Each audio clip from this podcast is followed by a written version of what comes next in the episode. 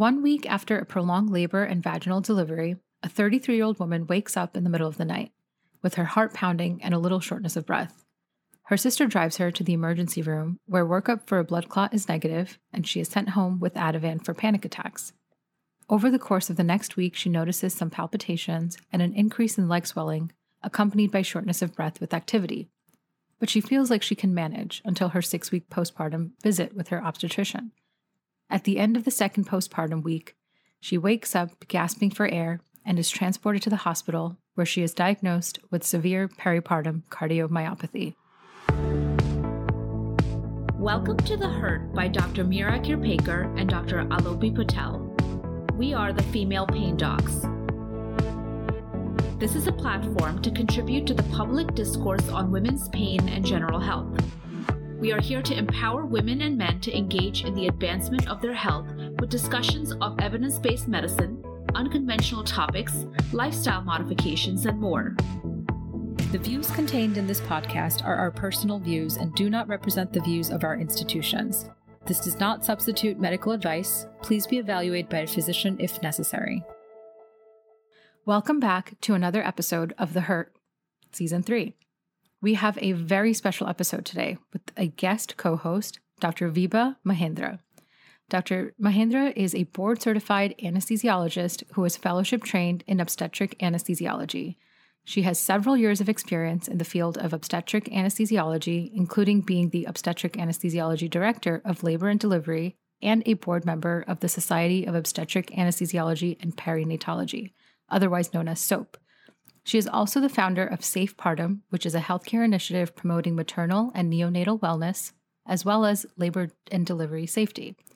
Dr. Mahendra is passionate about maternal health and is actively involved in several other initiatives advocating and educating providers and patients alike around all issues relevant to maternal health. We are both excited to share this special episode with our listeners. Welcome. Thank you so much for having me. Today, I'm going to talk about something that has been in the news a lot over the last decade, and that is maternal health and mortality and morbidity during pregnancy and postpartum. But instead of talking just generically about the issues, I'm going to try to answer the following four questions during this discussion. And they are Who is dying? When are they dying? Why are they dying? And then provide a three phase solution that obstetric anesthesiologists can participate in. Thank you, Dr. Mahendra. And we have all seen these headlines, and they suggest that race, socioeconomic status, and demographics are the primary drivers of poor maternal outcomes. Are these some of the main problems in the problems that you had mentioned earlier? So, first, let's talk about the extent of the problem. In the United States, the current mortality rate is 17.4 maternal deaths per 100,000 live births, which is actually quite low compared to historical rates, as well as in comparison to countries in Africa and Southeast Asia. The highest rate in the world is actually in Sierra Leone currently, at over 1,000 per 100,000 births. Their rate is close to 1 in 75 women who deliver a live infant. But I think what frightens people in the United States about maternal mortality is that when we compare our rate of 17 per 100,000 to other nations of similar socioeconomic standing, like Canada, Australia, and Western Europe, we are outliers by a factor of 10. And by the way, this is not just limited to maternal mortality. Our general population life expectancies are also similarly reduced compared to other highly developed nations. So, as a country, we spend the most on healthcare by a lot but this money is not resulting in better overall health or increased lifespan. These findings are accentuated in Black and Native American communities, and this is a trend that carries forward even throughout pregnancy. I will say, though, that when we view uh, maternal health disparities, we should actually be thinking about these as beginning long before pregnancy. Pre pregnancy chronic conditions, environmental stress, inadequate education, and poor socioeconomic status create sickness, and when these women become pregnant, they start the pregnancy at a huge physiologic and psychologic disadvantage. Wow, that is actually very interesting. So there are many sort of factors to consider into this bigger picture. And it's not just what the final numbers are, but how are we getting this information, which I assume is going to play a big part about actually fixing the problem. So, where do we start? So, the questions to ask, first of all, are how do we measure maternal mortality and how long have we been trending it? So, maternal mortality is the number of maternal deaths per 100,000 live births in the immediate postpartum period. So, to count toward this ratio, a death has to occur during pregnancy or within 42 days of delivery, and it needs to be related to or aggravated by the pregnancy or its management. Maternal mortality ratio, also known as MMR, is a statistic that we often compare between ethnicities or countries. And then, just as a reminder, even though the postpartum period ends at 42 days, we still consider a death to be pregnancy related if it meets the same conditions and occurs within the first postpartum year. So, you asked about where the data comes from. So, publicly available US data on maternal mortality goes all the way back to about a century ago. And um, we're going to talk a little bit about the trends in this data over the last century. So in 1915, so a little over 100 years ago, maternal mortality was almost 900 maternal deaths per 100,000 births. So that's almost like one in 100. And that's a little bit less than what Sierra Leone has as its current rate. So, fortunately, in the US, this rate has dropped dramatically to an overall US rate of 17.4 per 100,000. This data is maybe a couple of years old, so probably new 2022 or 2021 data is going to come out soon. Uh, also, improvements in healthcare, nutrition, and hygiene account for the dramatic reduction in maternal deaths since the 1915 data that came out, but still many of the present day deaths are preventable. And then also, it's really important to understand that the rate that we have of 17 per 100,000 reflects an overall population maternal mortality ratio. But there are huge differences in rates between Black, Native American, and white women that date all the way back to the 1900s. So in 1915, Black mothers were dying at a rate of 1.8 times that of white mothers, and sadly, this has actually gotten worse over time. So in 2018, Black mothers were dying at a rate of 2.5 times that of white mothers. Wow, that is a huge difference and and quite upsetting that such a disparity still exists. And even though there have been many changes over the last century, it's shocking that we haven't done more, especially for the differences between Black and white mothers. So, where do we stand now in comparison to the rest of the world in terms of maternal deaths? So, the average MMR in the European Union is actually only eight maternal deaths per 100,000 live births. And then in places like Finland and Sweden, the rate is even lower at three to four per 100,000. And then, as I mentioned before, uh, Sierra Leone has the highest mortality rate of 1360 deaths per 100,000, which is 1 in 75, which is just astonishing. But I think for our discussion today, we're going to focus on US mortality and kind of our um, Western Europe counterparts because even for our level of wealth, we are outliers by a lot. So, the way I think about this problem is that the United States has two major issues. The first one is why is our overall rate higher than our European counterparts? And then, why is there such a dramatic racial disparity? If you're wondering whether the racial disparity accounts for the overall rate being higher, it is the single largest contributor. But even white mortality rates in the US are 14 per 100,000, which is higher than the European average of 8. So even when we account for race, there is something very, very wrong. Yeah, absolutely. And even though we have come so far, it seems like it's still just not far enough. Each maternal death is such a devastating loss. Well, that's the thing, right? You know, we reduce individuals to statistics to be able to grasp the degree of the problem, but each maternal death is devastating on many levels and affects the entire community and family, especially the life trajectory of the deceased woman's children. Yes, absolutely. And it's just heartbreaking. And I'm curious, where are a lot of these statistics actually coming from? So, global data is usually reported by task forces from a variety of international agencies like the World Health Organization, UNICEF, UNFPA, and a few others. But domestic maternal outcomes are reported to the state by individual hospitals. States then report this data to the CDC. And then epidemiologists use data from the CDC led pregnancy mortality surveillance system to analyze the death records from the data from the data that's submitted by all 50 states and DC. And the most meaningful outcomes from this data are the things that we talked about, which are pregnancy related mortality, which again refers to death during pregnancy or within one year after, and the MMR, maternal mortality ratio, which is the number of maternal deaths per 100,000 live births. And that MMR ratio, remember, is limited to the 42 days postpartum. Interesting. And I'm learning a lot right now myself. So, are maternal mortality ratio or the pregnancy related mortality good indicators of what we want to measure so we can figure out how to prevent these deaths? Well, death is a very extreme endpoint, obviously, that we use because it is really easy to measure. Um, it's yes or no, and it reflects the worst possible outcome. But in my opinion, survival alone is just way too low a bar to indicate quality. So we shouldn't take it as that. But what it does do is provide tangible endpoints that we can use whenever we're trying to set goals for maternal mortality. So, one way in which MMR has been used is by the United Nations. So, they've set a target global MMR of less than 70 maternal deaths per 100 li- 100,000 live births by 2030. And, you know, at 17 per 100,000, the US already meets this particular MMR goal. But what we haven't met is their goal that every country should reduce their MMR by at least two thirds from 2010. So we haven't met that yet. Wow. And are these statistics that we are using going to quantify our progress towards these goals? Are they reliable and accurate?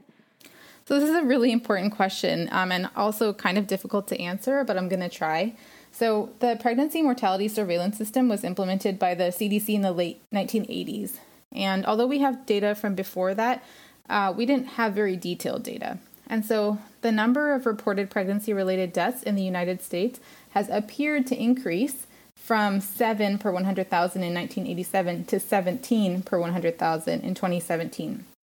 So most of us don't believe that this necessarily reflects an actual increase in maternal mortality over the last 30 years.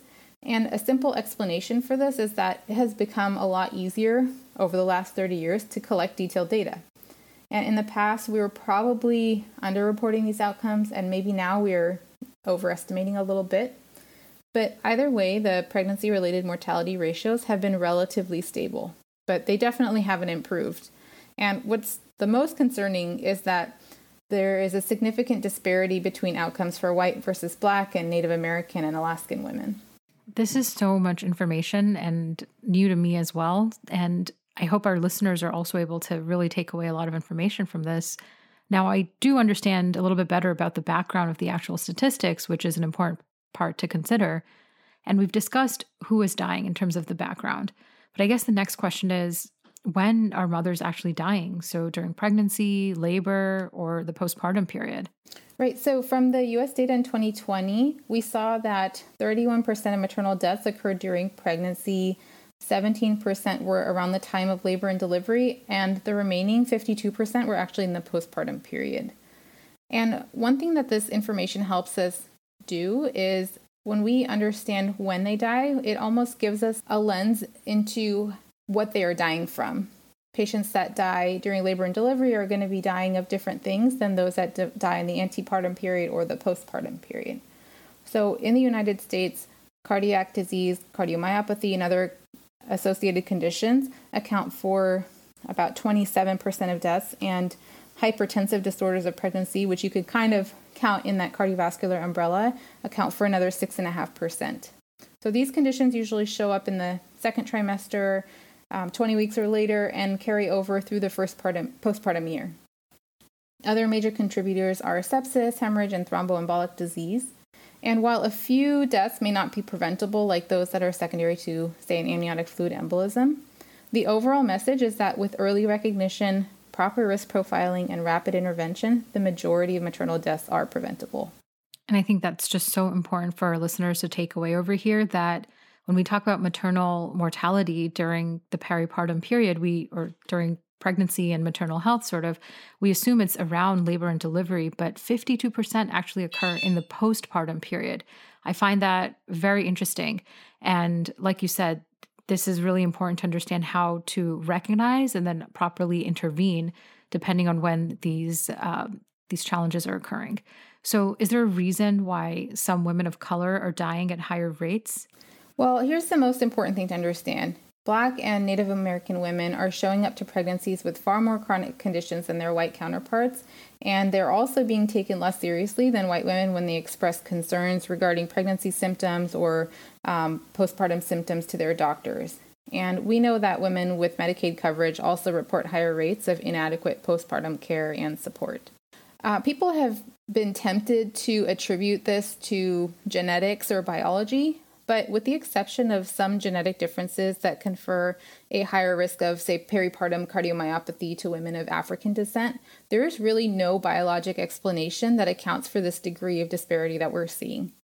But when you look at the fact that cardiovascular conditions and hypertensive diseases are the underlying cause of over 30% of maternal deaths, then you have to realize that the fact that black women aged 18 to 35 having a 58% higher likelihood of having hypertension when they are compared to white women, that because of that, race is going to indirectly become a risk factor for maternal death.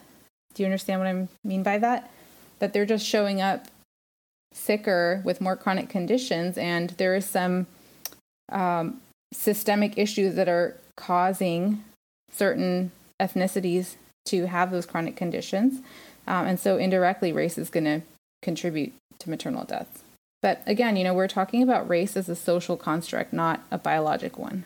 Right. And I think, again, this is so important for our listeners to take away that there are many nuances to these statistics, to these maternal deaths, as well as our own sort of predispositions um, in the healthcare field. And this is also a very important part of the solution to recognize this part of delivering healthcare. And the extent of the problem is already overwhelming. But is it even possible to have a solution when it's so sort of deeply entrenched? Well, you know, sadly, whatever we've tried so far hasn't really worked. Um, despite, you know, I would say a decade at least of enhanced awareness of this problem, we haven't seen any meaningful improvement in our data. And I think this means that we just need to be a little bit more focused and goal oriented. Right. And as anesthesiologists, I think we play a significant role in the peripartum period, which is, you know, around that labor and delivery period. But what do you say to people who think or assume that an anesthesiologist's job is just to put in an epidural? Well, this is a really common assumption uh, made by patients, made by other um, physicians as well. But people really respond when I explain why the scope of practice and expertise for obstetric anesthesiologists is actually a lot broader than that. You know, OB anesthesiologists are part of the solution, uh, especially on labor and delivery and in the f- first few postpartum weeks. You know, we have expertise that crosses specialties. I, I can't tell you the number of times I had a pregnant patient in the ICU for some severe pathology where the intensivist didn't have a lot of experience with pregnancy and the obstetrician didn't have a lot of experience with critical care. And in every single case, an obstetric anesthesiologist's understanding of critical care medicine and obstetrics was really valued and I think served the patient really well. I absolutely do agree with that. And you hit the nail on the head. OB anesthesiologists are often the cohesive part of the of uh, the solution and delivery of care for for the overall benefit of the obstetric patient. And I really do admire the work that you and the Society of Obstetric Anesthesiology and Perinatology are doing to take more on of this initiative. So, what do you think is a proper approach to combating these issues that we have just discussed today?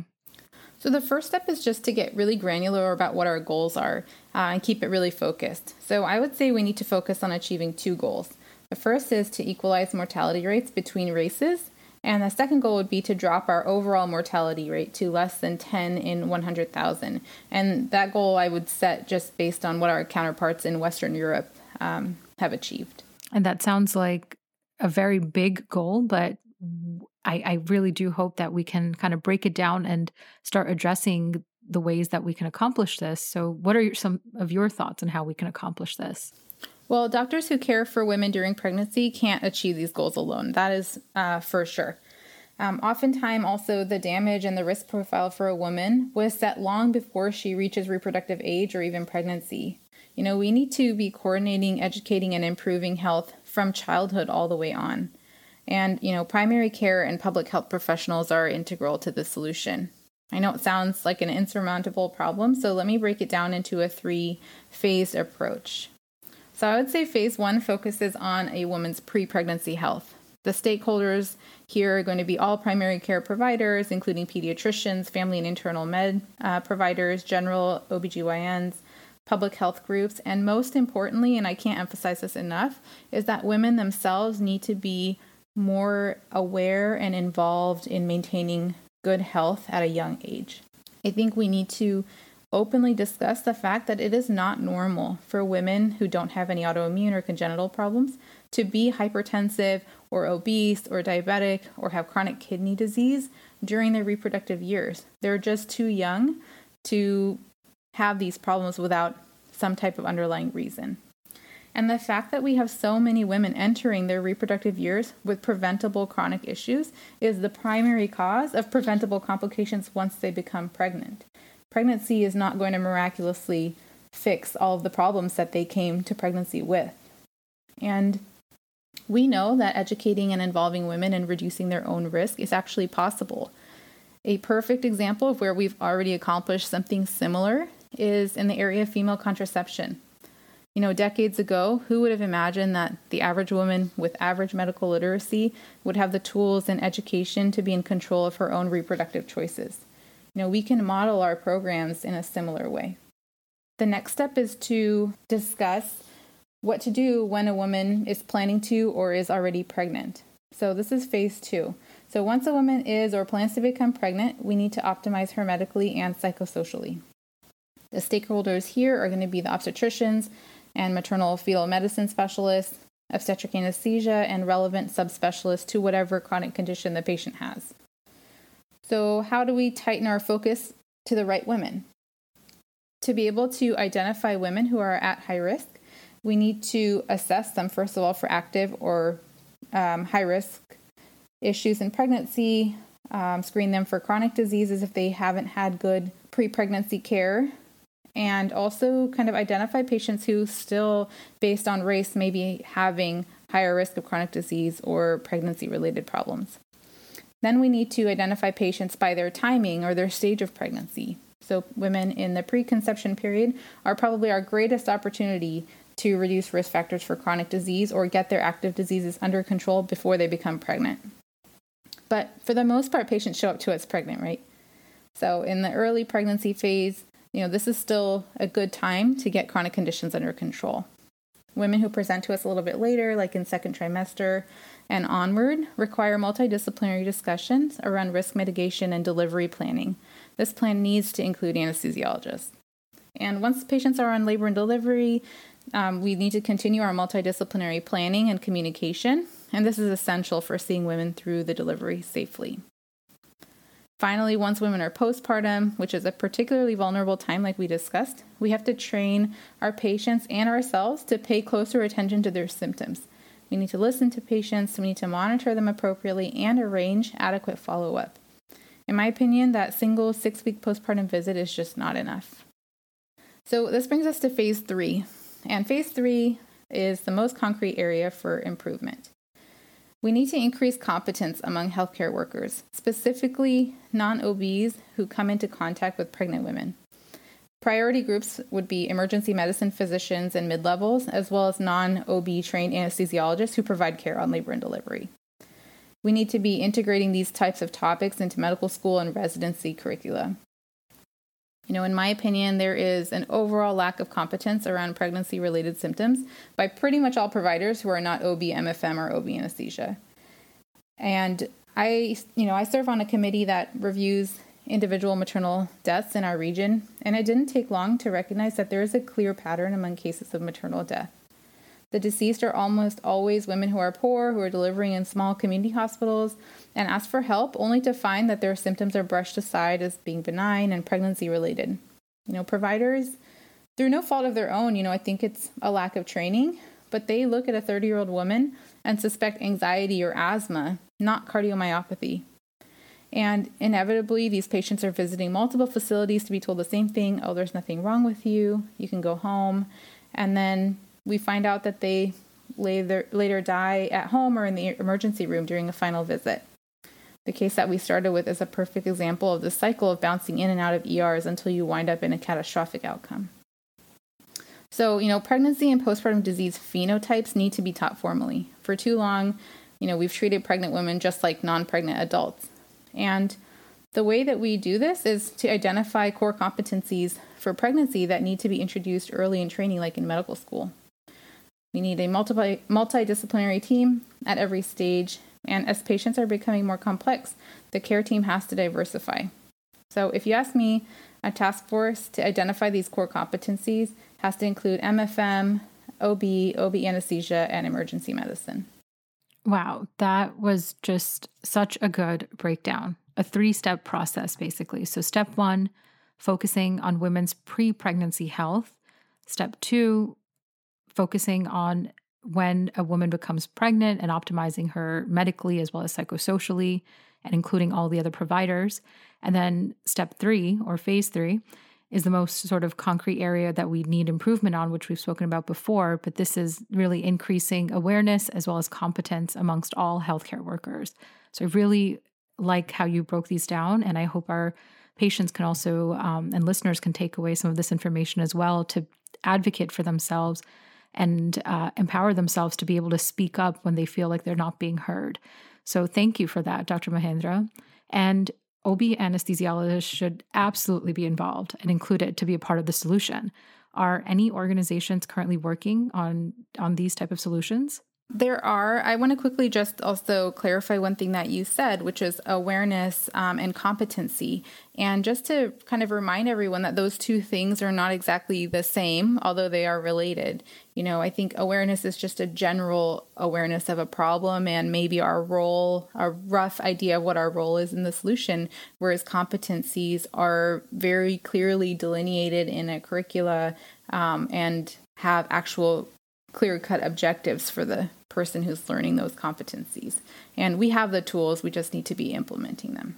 Um, but to, yeah, so um, to get back to your um, other question about any organizations that are working on these types of solutions, um, our public health agencies, you know, have been really instrumental in identifying the scope of the problem and identifying targets for improvement.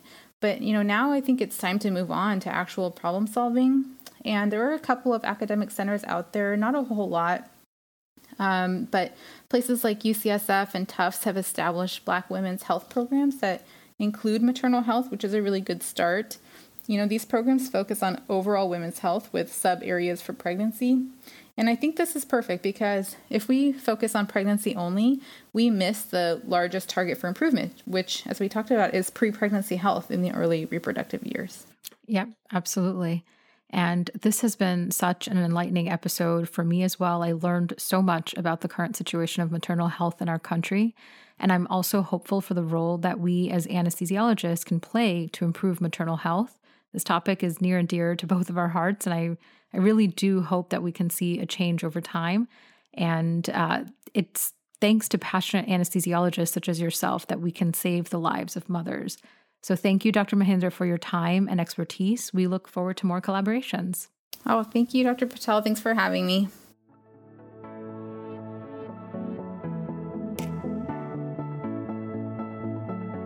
We would love to hear your thoughts. Visit our Instagram at the Female Pain Docs for more content. Send us an email at thefemalepaindocs at gmail if you have any topics in particular you would like us to discuss. You can also visit our website at www.thefemalepaindocs.com. See you next time.